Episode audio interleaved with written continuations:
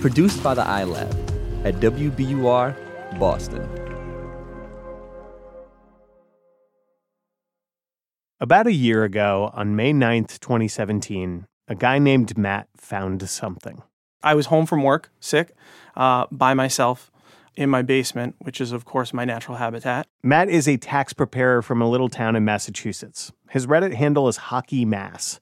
What Matt found was deep in the weeds of a comment section on a website, part of a specific conversation on a specific website, which we'll get to. Just know that he was doing what you do when you're homesick in your natural basement habitat. So I went to file a comment, and after I had filed my own comment, uh, I started looking through a bunch of comments that other people had been filing and seeing the numbers kind of creep up and seeing the traction that it was getting. Then Matt saw another comment that looked weird. It seemed like boilerplate, like it just seemed off. And then I started looking at for this text seeing if this appeared over and over, and it did. It came up 50,000 times. Funny thing is, someone else was having the exact same experience at almost the exact same time. A Redditor named David Awad, in his natural interneting habitat, Edison, New Jersey. David is not, like Matt, a tax preparer. I am a recovering software engineer. Currently, a grad student. So on the site, I filled out my own comments. Interestingly enough, though, uh, I started looking at some of the other comments, and it was weird. Like the very first one right on top of it was very scripted. At first, you know, you read that kind of thing and you're like, who talks like that? Matt and David independently came to the same conclusion. They had discovered a massive conspiracy. Or maybe they were both going crazy. They weren't crazy. They were actually late to the game. Someone had already found what they had found.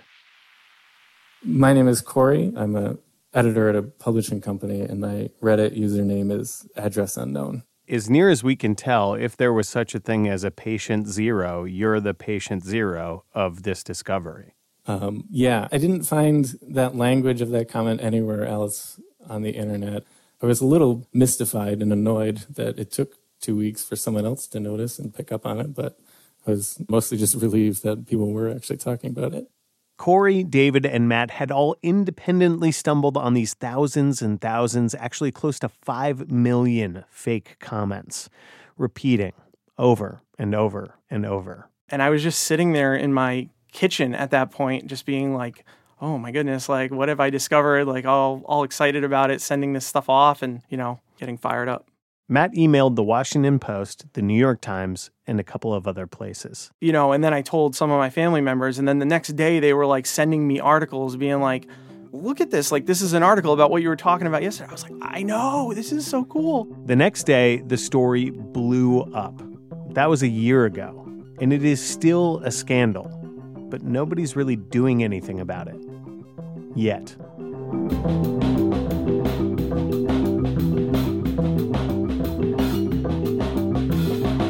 I'm Ben Brock Johnson, and this is Endless Thread, a show featuring stories found in the vast ecosystem of online communities called Reddit.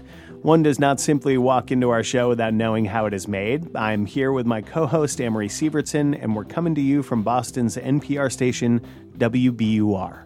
Today's episode is part of a story that some would call a slow motion car crash, an epic failure that has the entire connected world's well being hanging in the balance. It is about the internet and the government and Redditors who found something fishy. It's about a story that broke a year ago but is still breaking. So, today's episode still breaking. Hey, Amory. Oh, hey, Ben. I know it took me a minute to say hello, but I wanted to set it Mhm. up for you a little bit, you know? you and the listeners. Well, I think you broke the record The record? For talking about net neutrality without mentioning the words net neutrality. Ah, fair. Time to come clean. This episode is about the net neutrality battle, but in fairness, there's a reason I didn't do it until just now. HBO's Last Week Tonight host John Oliver explains. Net neutrality is objectively boring, and that used to work. So, net neutrality is this idea that no matter how you're getting your internet, like which ISP or internet service provider you're paying to get online, you should be able to access any website just as quickly as the next. Yeah. Think Verizon or Comcast isn't allowed to deliver you their TV streaming service faster than, say, Netflix. And for a while, this was debated and battled in the courts. And then, in 2015, the Federal Communications Commission successfully changed its rules to include protections for net neutrality under something called Title II. Which is why this comment story is really interesting, right? Because it all happened on the FCC's website a year ago, during this period of public comment when citizens were supposed to be weighing in on the FCC rolling back those net neutrality protections funny in a way that the agency supposedly governing, you know, communication has these communication issues. Right. Now, some would say these issues come from the new guy running the agency under President Trump, named Ajit Pai. He wants to get rid of net neutrality protections because he's anti regulation. He actually already did this this week. On Monday, the FCC's rollback of net neutrality protections went into effect. But lots of people are saying the fight is far from over. Amory, can you tell the rest of this crazy comment story? I sure can. So these comments appear, you know, in mass on the FCC's website that were anti net neutrality. Okay. And they were pretty quickly discovered to not be real comments, as far as we can tell. Check. So people think these are fake and not just the result of an actual organized campaign, because a lot of them were uploaded at the exact same time. And we should say there's a name for this sort of thing astroturfing. It's when a group or organization tries to fake a grassroots movement by faking a bunch of online comments. This was textbook astroturfing with an odd twist. The names weren't all fake. A ton of them seemed to be real. And our Redditor, Matt, in his basement, was one of the early people to figure this out. I started plugging these people's names into Facebook, and they were coming up with, you know, teenagers in Miami, elderly people in Georgia, all over the place and i'm just i just didn't understand I, I i was like something's going on here this is more than just a bunch of people having the same exact idea on this somebody is organizing this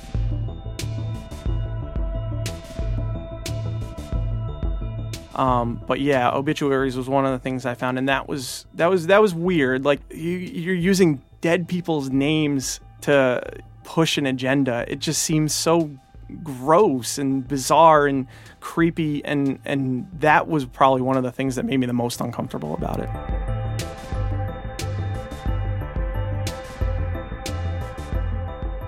A notable example among the comments former President Barack Obama, who had supported protecting net neutrality, supposedly logged on, commented on the FCC's website, criticizing his own policies which doesn't make sense. Right. Obama going down to his own basement to comment against his own policies. So, you know who we got, right? To clear this all up? We got. Jeff Merkley. I'm a U.S. Senator from Oregon. that was cold, Ben. I know. But Senator Merkley is a big deal in his own right. And he remembers when the announcement came that Ajit Pai was going to roll back net neutrality protections. I anticipated, based on the comments coming to my office, that, that there'd be overwhelming resistance to the, the new rules.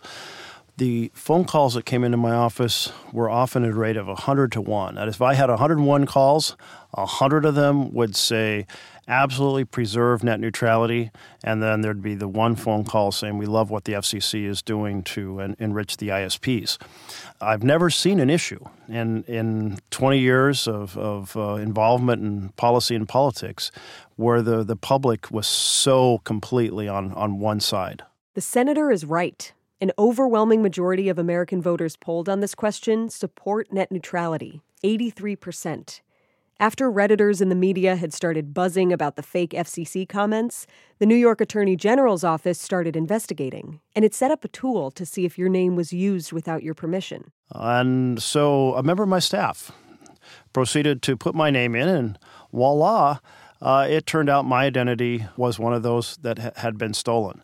And where I'm very much a proponent of net neutrality, suddenly there's this comment with my name and my address uh, supporting the new Uh, obliteration of net neutrality rather than rather than opposing it.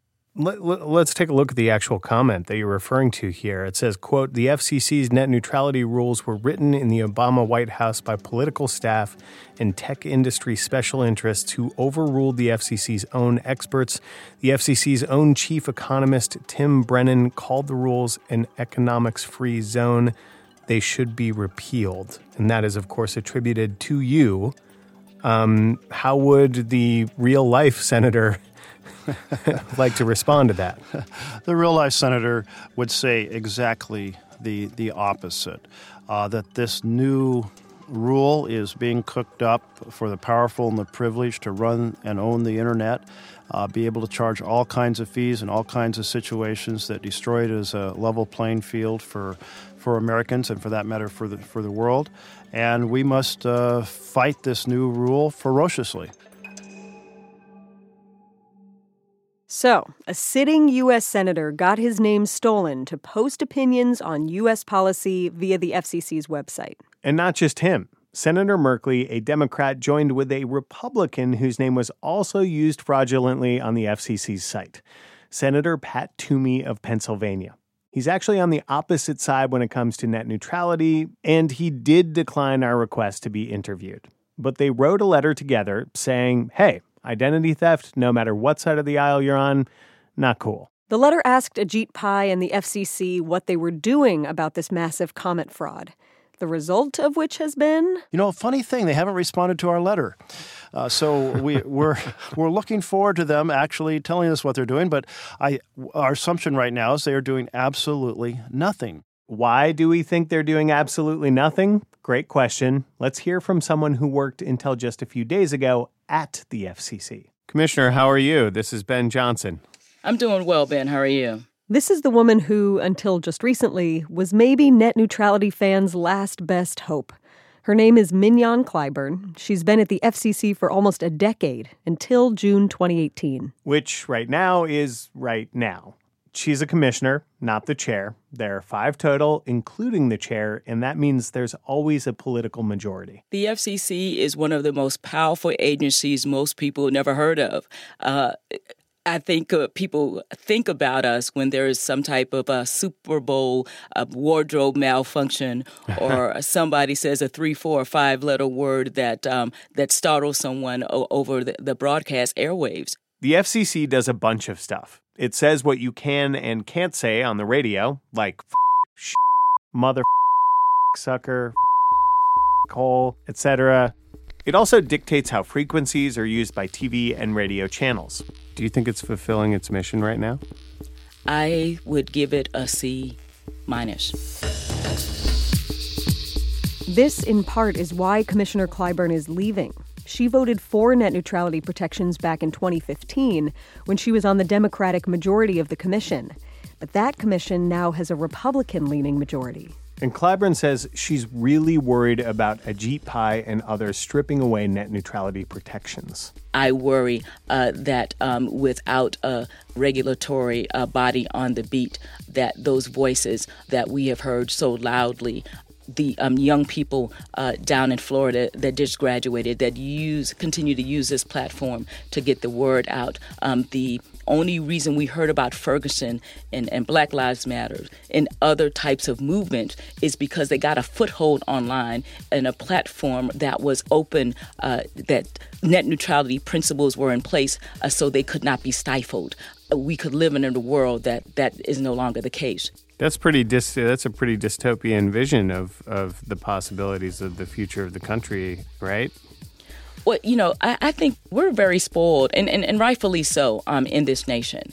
We, I think, believe because of what we have now, uh, that we will always have it and it will be more abundant if you are a student of history, not even a deep student of history, you will see that pendulums can swing in extreme ways. Does Commissioner Clyburn remember the whole astroturfing fake comment fiasco? I remember it clearly. Uh, when the Attorney General reached out to this office, there was basically radio silence uh, coming from the FCC majority. I and, and my colleague, we were outraged because the FCC did not even pretend that it was going to investigate any of these allegations. Why do you think that is? I, I, I'm perplexed. You you must have your own feelings about about why the majority decided not to investigate this. I did use the word perplexed because of my southern upbringing. And and so I tried to find a word that will let you know how bothered I am without saying the word that I'm extremely bothered. Uh, and so now you're bringing that out in, in me. So Sorry. I am extremely bothered.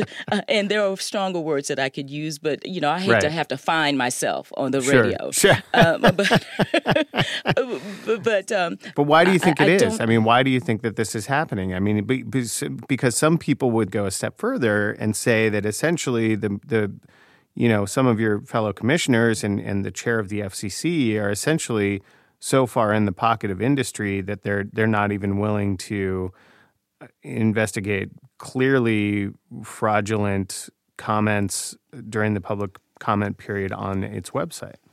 I will say to you uh, very plainly, and I don't think I would be speaking out of turn to say their minds were already made up. Uh, that uh, they were not in favor of the rules that we put in place that I think were incredibly balanced. I think we should describe here the other side of all of this, which comes from Ajit Pai and big telecom companies and internet service providers. Internet providers say they pay big bucks to put in a bunch of infrastructure that big tech companies use for free. They also say that small internet providers can be hurt by net neutrality because they have to spend a lot of money to abide by the rules and they can't be innovative in how they make money. Basically, the argument here is regulation is not the way. To get a little more detail on the other side, we called this guy. So I'm Brendan Carr. I'm one of the commissioners here at the Federal Communications Commission. Commissioner Brendan Carr is part of the Republican majority on the FCC right now. He says a lot of narratives out there about this whole net neutrality repeal thing are overblown. This fear that we're unleashing a new regime in which all restraints are off and that you are at the whims of your internet provider is concerning, rightfully so, to lots of consumers. But that's not the reality of the legal regime that we're going into. Why has the FCC not opened an official investigation into what happened last year with the fake comments being posted during your agency's open comment period? Well, we do have an obligation to you know review the record and review filings. And to your point, we do see mass uploads, but sometimes it's legitimate mass uploads on both sides of an issue. There could be a petition or letter writing campaign that go up once. Sure, but in this case, we're talking about like Barack Obama leaving comments, um, you know, at criticizing his own policies. That seems to rise to the level of we should look into this. Well, here's you know what we did do is this, which is you can look at our decision. And our decision, you know, through the footnotes will point to you to every single thing that we relied on on the record. Sure, and I get I, I get what you're talking about here, but I, I feel like that's not a direct answer to the question, which is like there's clearly been fraud and abuse of the commenting system. Why haven't you launched an official investigation into that? Well, I don't know the, the current status of that. What I can say is that uh, back when I was general counsel, we were reached out to on this issue from then Attorney General Schneiderman's office. And Sure. my understanding is there has been uh, some back and forth uh, discussions or otherwise uh, communications with them uh, about the issue. And I don't know the current you know status of those discussions, or as you point out, uh, any letters that the chairman or the now GC has gotten on this issue. We did not get much of a direct answer on the comments, but we did get over and over the argument that small internet service providers were suffering because of net neutrality protections. Also, Carr's argument that the FCC wasn't the right place for those protections, that it's the FTC, Federal Trade Commission, or Congress that are better venues for protecting net neutrality. Essentially, he was saying it's not our job, despite the vast majority of opinions stating otherwise. Majority of opinions outside of the FCC, that is. it's great to see the passion for these issues, but we ultimately have to go based on our best judgment in light of all of that. And people aren't ultimately going to agree with us on the, the policy cuts that we make, and that's perfectly fine. But I do think we ran, you know, a process here that we can be proud of and a transparent, open process. Do you have a family? I do. Yep. Two boys, four-year-old, one-year-old. Cool. How do you think they're going to view the legacy of this decision that happened this week? Uh, they love their dad, and they're very proud of the work I do. Commissioner Carr's perspective is what's winning out right now inside the FCC. That is why, after nearly a decade at her post, Commissioner Clyburn says she left. She's outgunned. So she's going to try to have more impact outside the FCC. And speaking of outside the FCC, do you remember earlier this year there was someone who was advocating for net neutrality and they demonstrated outside the FCC by literally slowing down traffic and allowing cars to go in at a fast lane for an added fee? Not only do I remember, uh, the security um, guys remember real vividly.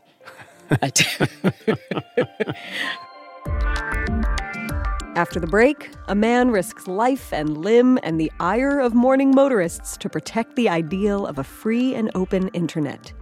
Back in a minute.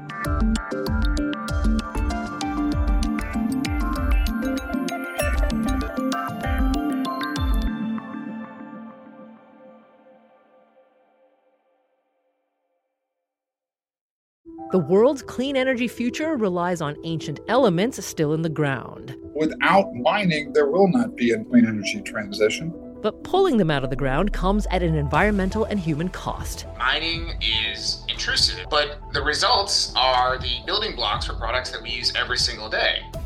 I'm Meghna Chakrabarti. Join me on point for Elements of Energy Mining for a Green Future. Five special episodes. Listen and follow On Point wherever you get your podcasts.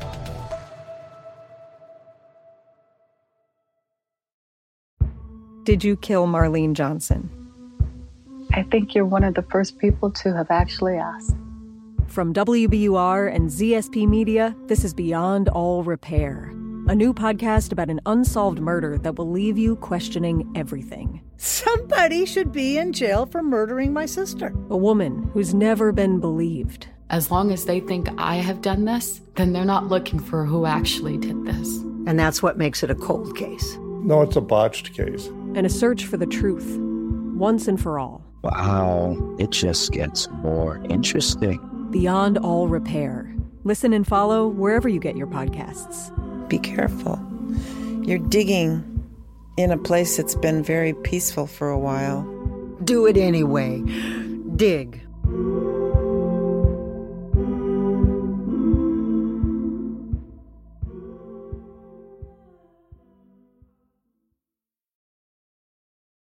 Amory, what is your favorite analogy for net neutrality? You mean my favorite net neutrality? Oh. um, the only analogy I can think of is a highway. All right. Well, I think the whole information superhighway thing really just won't go away for some reason, which is why we get all these traffic analogies, right? They'll never go away. Yeah, which is why we're going to talk to Rob Bliss. He makes viral internet videos, and one of those videos has 46 million views. So, probably um, the project that I currently am most uh, well known for was a video called 10 Hours of Walking in New York City as a Woman, uh, where this girl uh, walks through the streets of New York and she is catcalled again and again and again and again. Rob had an idea for a new viral video a while back, a video protest, you might call it. Rob's worried about an unfair system that will punish the little guy, like him, and make his work impossible. So he wanted to show that theoretical future with a real life analogy, show a world without net neutrality. We're dealing with an issue that is very difficult to communicate to people, especially people who aren't, you know, very tech savvy, right? So if we could make this parallel um, between the issues of internet traffic and street traffic, then perhaps people would understand what we were talking about. Rob's got a target the FCC building in Washington, D.C. He gets a cheap hotel booked for January of 2017. He rents a bicycle. He gets a crew, a helper from New York. They buy a bunch of contraband. Home Depot, that was, I can remember that one because we had to buy like from three or four different Home Depots to get enough traffic cones to shut down a whole lane of traffic. They've got the whole thing staked out, Ocean's 8 style. Rob and his conspirator are going to block one of the lanes in front of the federal government agency building with the cones. In the other lane will be Rob riding his bike very slowly. He'll let other people pass him for a price of $5. They have some signage, it's all set. Just two problems. Just two problems? We'll start there. First problem Rob Bliss is a nice boy. I was born and raised in the Midwest. I, I don't want to inconvenience anyone. I want to just be nice. The idea that I am intentionally upsetting people, that was probably one of the hardest mental hurdles I had to make with this. Problem two Rob is not what you'd call a cyclist. So I'm out there, I got the knee pads, the elbow pads, the helmet. You know, I am just bundled up, ready for it. I have to confess, I'm actually petrified of riding a bicycle in traffic. I take a deep breath and I walk out. It's like a four lane street in a city, normal traffic, traffic generally rolling around 20, 30 miles an hour. Um, I'm wearing a huge uh, reflector vest as well. People are staring at me, and so I drop the cones all the way down the street by a good, uh, pretty like a large city block, and then I run back up to my bicycle, um, run back, grab the bike, hop on, and zoom out into the street, and then bike as slowly as possible. As you might guess, drivers on their morning commute, not psyched. But Rob had his answers for when the windows came down and the voices got raised or the cops showed up. I would pretty much just quote Ajit Pai um, and the comments that he had made against net neutrality, right? And so I would just repeat his logic. Why are you predicting it cause a traffic accident, So, sir? well, what I'm trying to do is I'm trying to restore automotive freedom. The idea is Automotive freedom, a play on Ajit Pai's proposal to repeal net neutrality protections, which he called restoring internet freedom. Eventually, the cops did show up, and Rob had to shut down his protest. But that hotel room, it wasn't booked for one night only. Rob planned to come back. Not only was the FCC on that street, but also ICE. Um, so it was like heavy duty federal stuff all around. So there was a lot of security all around. Um, but one of the security guards, um, who I was think was working for ICE, was like, "This is America. You can do what you want to. You can do what you want to, because this is America." And he was just like all about it. And um, I don't know if he knew what I was up to or not, or if he just like respected the protest. But you know, I thought that was a good vibe, and that's what I was thinking too. Three days. That's how long Rob got away with it, for about an hour each day during the morning commute. I was surprised to have as good of a relationship with the police as I did. Um, I would come at them from such a sincere place. Like I was like, "Wow, this is a great business idea. I will." Own- I will take over the street and then charge people to use it. That's genius. Like I came at it from such a uh, dry standpoint that I think they couldn't figure out if I was serious or not. The resulting video has been viewed about 180,000 times on YouTube. YouTube, which as of this podcast episode publishing, still doesn't cost more to watch than the video service of an internet service provider. Did you hear anything from the FCC uh, during or after your demonstration? Oh, I that would have been so nice, but eh, sadly not the case. Um, I have definitely not heard from anyone. I think they would. You're just waiting by prefer the just phone. yeah, yeah. Keep me just uh, some crazy protester guys. I think as far as I am to them. But the thing is, Rob wasn't doing this for the FCC, really. He was doing it at the FCC and for internet users. And while it may not even be close to the most viral video Rob Bliss has made, he seems good with it. Because, as objectively boring and esoteric of an idea as net neutrality is, as down and out as it seems right now, now that the FCC has killed rules protecting it, net neutrality has people in its corner. Yeah, we've got another Redditor for you. His name is Aditya Saligrama, Adi for short. He's in high school. Yes, I am.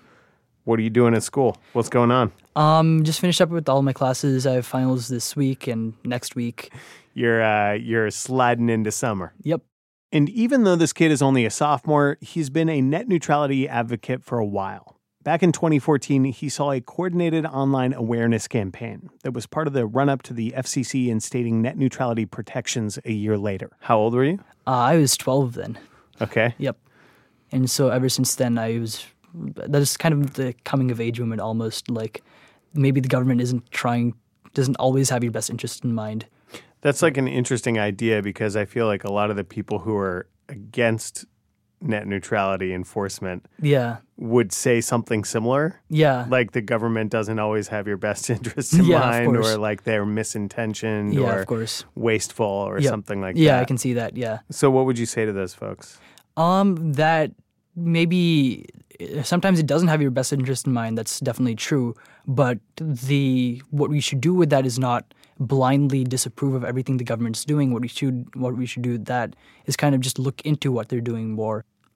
This is another argument that I hear a lot is the idea that like oh, it's only been in place since 2015. What's the big deal in rolling it back? Yeah, I've seen that argument a lot. ISPs have actually been violating net neutrality before the rules were put in place. Adi's right. There are lots of examples of this. AT&T blocking the use of Skype, for instance, in the mid 2000s because it competed with the company's own voice services, or Verizon saying that Google had to block a Wi Fi hotspot service so that Verizon could charge a $20 fee for its own services. Do you remember the news of the astroturfing on yeah, the FCC site? Yeah, pretty crazy. What, what did you think about that when you first learned about it? Uh, that I usually go by the line, you know, never attribute to malice what you can attribute to ignorance. And, you know, government definitely fits that a lot of times, but this is beyond that. If it was actually instigated by people affiliated with the FCC, that this is definitely a malicious action, definitely designed to manipulate what people are seeing, definitely designed to manipulate the figures about who supports neutrality and what's, you know, how many people, what percentage of people support it. Do you believe that it's telecom companies that are making this happen? It could be. It could be anyone. It could just be conservative lobbying groups for all I know. What do you think about Ajit Pai? Uh, I don't like him. He's a, uh, as an Indian American, he's kind of an insult to Indian Americans, if I can say that. Why? yes, you can. Why? Uh, because essentially, like, he does not have the public's best interest in mind, definitely is very ardent in trying to strip away our internet rights.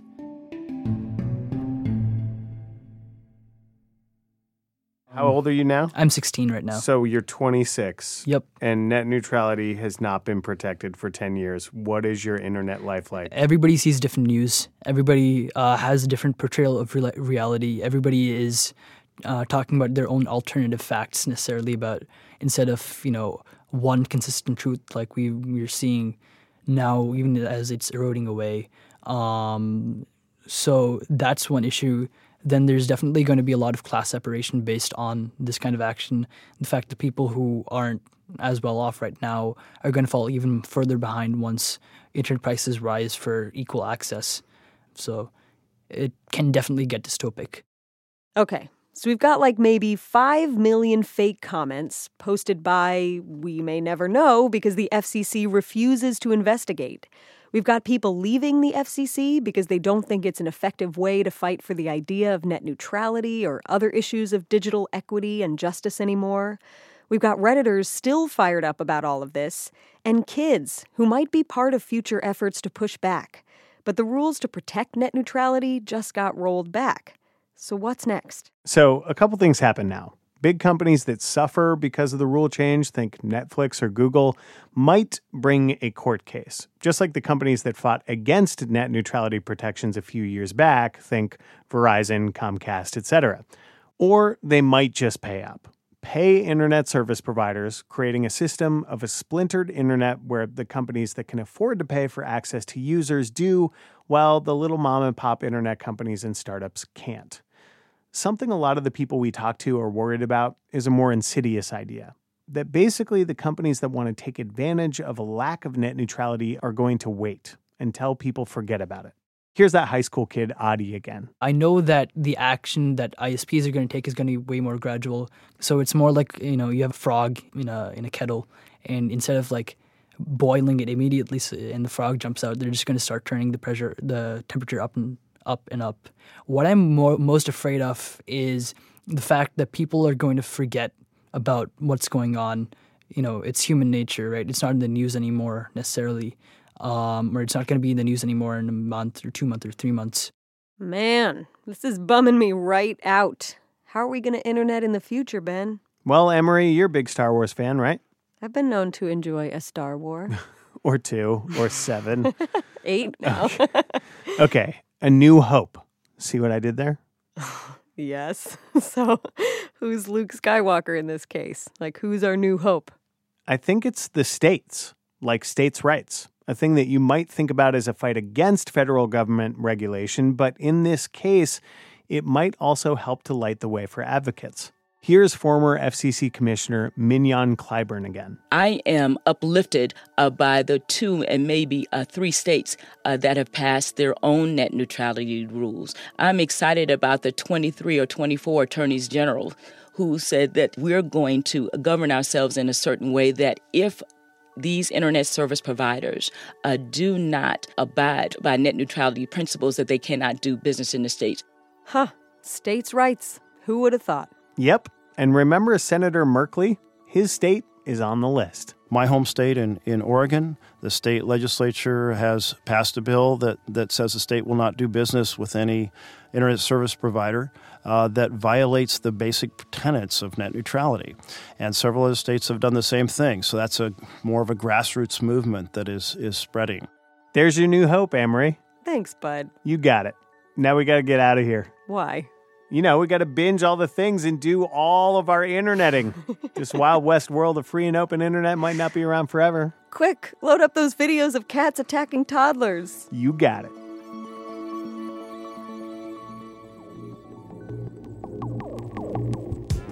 By the way, just for the record, we did reach out to FCC Chair Ajit Pai, but he wasn't available for an interview. Endless Thread is a production of WBUR, Boston's NPR station, in partnership with Reddit. Our show is a dream realized by Jessica Alpert, who, when we ask if she likes the episode we've put together, she says, WTF. Iris Adler is our executive producer, and she makes sure our stories meet the bar of mildly interesting. Mix and sound design by John Parati and Paul Vaitkus, who, whenever we go to record in the field with them, they remind us nature is lit. Our web producer is Megan Kelly, who looks at our attempts at writing web copy and goes, Aww. Michael Pope is our advisor at Reddit, and whenever we try to have a serious meeting with him, he's all, You, I'm a toddler. Our theme music is by Squelcher. This week's episode art is called Digital Age Submersion. It is from Reddit user underscore spec. On Reddit, we are endless underscore thread. If you want to contribute art for an upcoming episode or give us a juicy story tip so we can tell it like we did today, hit us up. The show is produced by Josh Swartz, also my co host and producer, Amory Sievertson. I am senior producer and host, Ben Brock Johnson. I'll let myself out.